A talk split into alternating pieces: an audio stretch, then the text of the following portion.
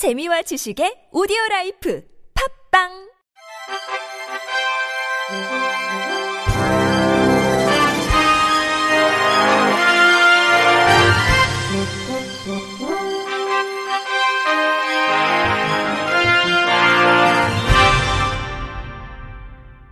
청취자 여러분 안녕하십니까? 6월 5일 월요일 KBIC 뉴스입니다.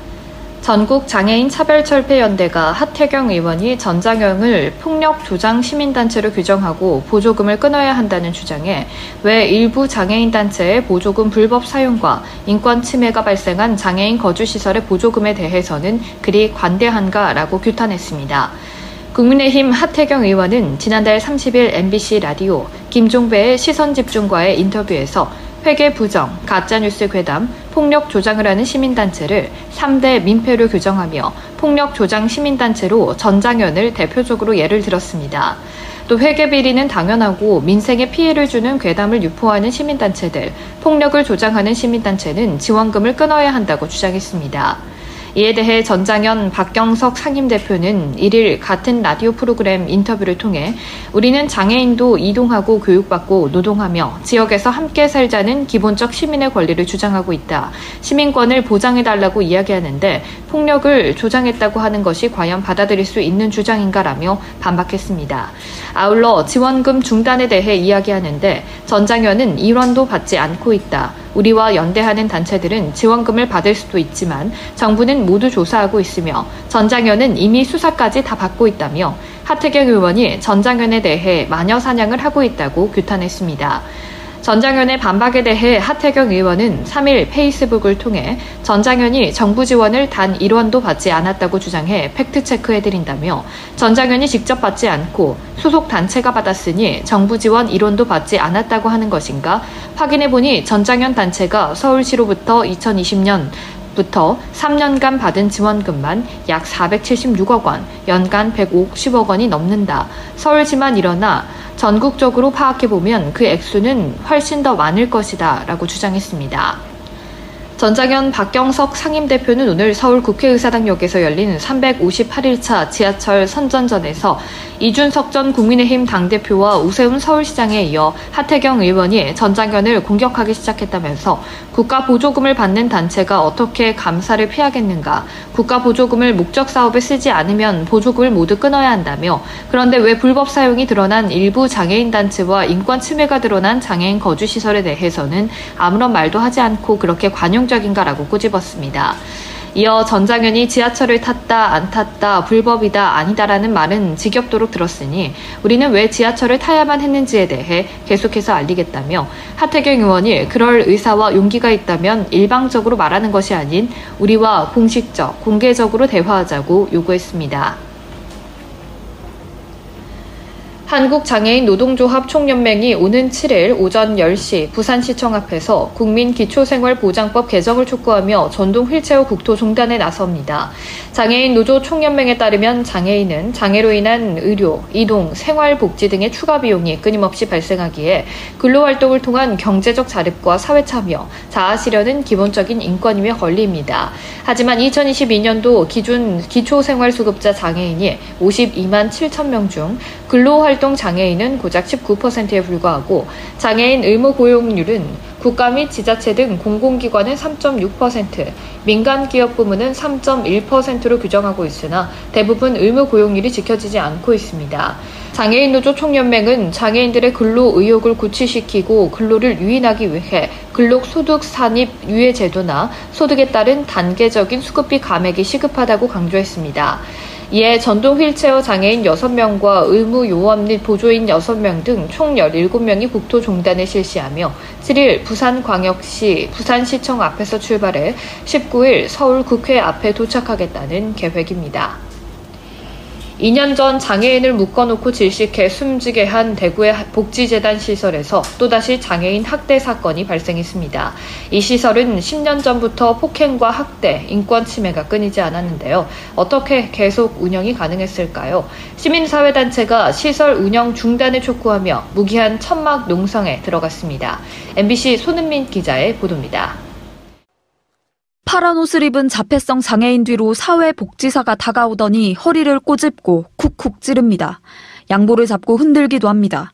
이 장애인 몸에선 긁히고 멍이 든 자국이 발견됐습니다. 멱살이 잡히고 뺨을 맞았다는 증언도 나왔습니다.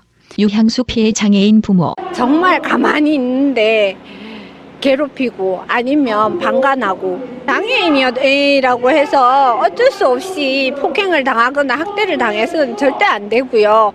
대구 장애인 인권 옹호기관은 학대가 있었다고 보고 경찰에 수사를 의뢰했습니다. 그런데 이 시설을 운영하는 복지재단에서 학대가 발생한 게 이번이 처음이 아닙니다. 이 재단의 장애인 거주시설에서는 2021년 휠체어 탄 중증 장애인이 문틈에 묶여 방치됐다 목 졸려 숨지기도 했습니다. 폭행과 가혹행위 같은 사례도 잇따라 확인됐습니다. 하지만 시설에 내려진 처분은 고작 과태료 200만 원과 개선 명령 두 번뿐입니다.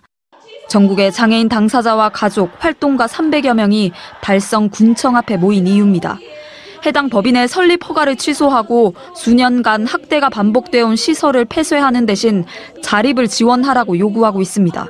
조민재 420장애인 차별철폐 대구투쟁연대 집행위원장. 도대체 그러면 언제까지 이 시설 안에서 학대가 일어난 시설 안에서 장애인분들을 방치해 둘 것인가 예상과 시간이 걸린다면 그에 맞는 연차적 계획을 충분하게 구체적으로 수립해야 되는 책임이 달성군청에 있다라고 생각합니다. 달성구는 경찰 조사와 법원의 판결이 나오면 행정 조치하겠다는 입장입니다. 당장 시설을 폐쇄하면 장애인들이 갈 곳이 없고 자립 지원에는 예산과 시간이 더 필요하다고도 밝혔습니다. 계속되는 학대에도 시설에 대한 처벌은 손방망이에 그치면서 같은 피해가 반복되고 있습니다. MBC 뉴스 손은민입니다. 경기도는 지역 연고의 프로스포츠단 홈 경기를 찾는 노인과 장애인에 대한 관람료 할인 혜택을 이달부터 동반 1인까지 확대한다고 밝혔습니다. 이를 위해 지난달 관련 조례를 개정하고 보건복지부와 사회보장제도 변경 협의도 완료했습니다. 앞서 도는 올해 3월부터 70세 이상 노인과 등록 장애인에게 도내 18개 프로스포츠단 홈경기 관람료를 75% 지원하는 기회경기 관람권을 시행해 왔습니다. 기회 경기 관람권은 경기도가 25%, 프로스포츠단이 50%를 분담하고 자부담은 25%입니다. 18개 프로스포츠단은 축구 7개 구단, 야구 1개 구단, 농구 5개 구단, 배구 5개 구단 등입니다. 종목별 개막 일정에 따라 축구는 3월, 야구는 4월부터 시행 중이며 농구와 배구는 10월부터 기회 경기 관람권을 이용할 수 있습니다. 김훈 경기도 체육진흥과장은 누구나 즐기는 스포츠 경기도를 위해 추진 중인 기회경기 관람권을 노인과 장애인이 더 편하게 즐길 수 있도록 동반 1인까지 혜택을 볼 수 있도록 했다며 도는 공공체육시설의 장애인 편의시설 설치를 우선 지원하는 등 도민 모두가 스포츠를 직접 또는 간접으로 즐길 수 있도록 최선을 다하겠다고 말했습니다. 장애인과 비장애인이 하나 되는 제2회 전국 어울림 생활체육 대축전이 9일 전북 익산에서 개막합니다. 어울림 대회란 장애인과 비장애인이 한 팀을 이루어 경기에 참여하는 통합 스포츠 대회입니다. 시는 11일까지 사흘간 열리는 대회에 선수와 임원 등 2,500여 명이 참가해 8종목에서 실력을 겨룰 예정이라고 밝혔습니다. 지난해 인천에서 열린 제1회 대회에는 7종목 700여 명이 참여했으며 이번 대회는 당구, 수영, 볼링, 좌식 배구, 휠체어 럭비, 트라이애슬론, 파크 골프가 진행되고 스크린 골프가 새로 추가됐습니다. 대회는 익산시 반다비 체육센터, 서부 다목적 체육관, 북부권 어울림 파크 골프장, 함열 올림픽 스포츠센터, 익산 교육문화회관, 원광대학교, 남부 탑 볼링장, 명품 스크린 골프장 등 8개 경기장에서 진행됩니다. 시 관계자는 철저한 준비를 통해 안전하고 쾌적한 환경 속에서 마음껏 기량을 발휘하도록 지원하겠다고 밝혔습니다. 지능지수 49의 지적장애인을 상대로 애인 행세를 하며 수천만 원을 빼앗은 20대 남성에게 1심 법원이 실형을 내렸습니다. 법조계에 따르면 서울 동부지법 형사 4단독 이민지 판사는 최근 준사기 혐의로 기소된 20대 남성 A씨에게 징역 1년 6개월을 선고했습니다. A씨는 지난해 6월 한 만남 앱을 통해 알게 된 지적장애인 B씨에게 연애를 가장해 돈을 편취한 혐의로 기소됐습니다. A씨는 B씨가 IQ 49로 심한 지적장애가 있다는 점을 악용해 B씨에게 서울로 가는 길에 갑자기 교통사고가 났는데 친구에게 빌린 돈을 대신 갚아달라고 말하며 자기 계좌로 25만 원을 송금받았습니다. 이런 수법으로 A씨는 지난해 11월까지 5개월 동안 102회에 걸쳐 총 4,212만 원을 챙긴 것으로 조사됐습니다. 재판부는 그 죄질이 매우 불량하다며 피해 회복을 위한 별다른 노력을 하지 않고 있고 피해자로부터 용서받지도 못했다고 양형 이유를 밝혔습니다. 끝으로 날씨입니다. 내일은 오늘과 대체로 비슷하겠고 공기질도 좋음에서 보통 단계로 청정해서 외출하기에 무리가 없겠습니다. 이번 주는 대체로 쾌청한 하늘 속 소나기가 자주 찾아올 예정입니다. 이상으로 6월 5일 월요일 KBRC 뉴스를 마칩니다. 지금까지 제작의 권순철, 진행의 박은혜였습니다. 고맙습니다. KBRC.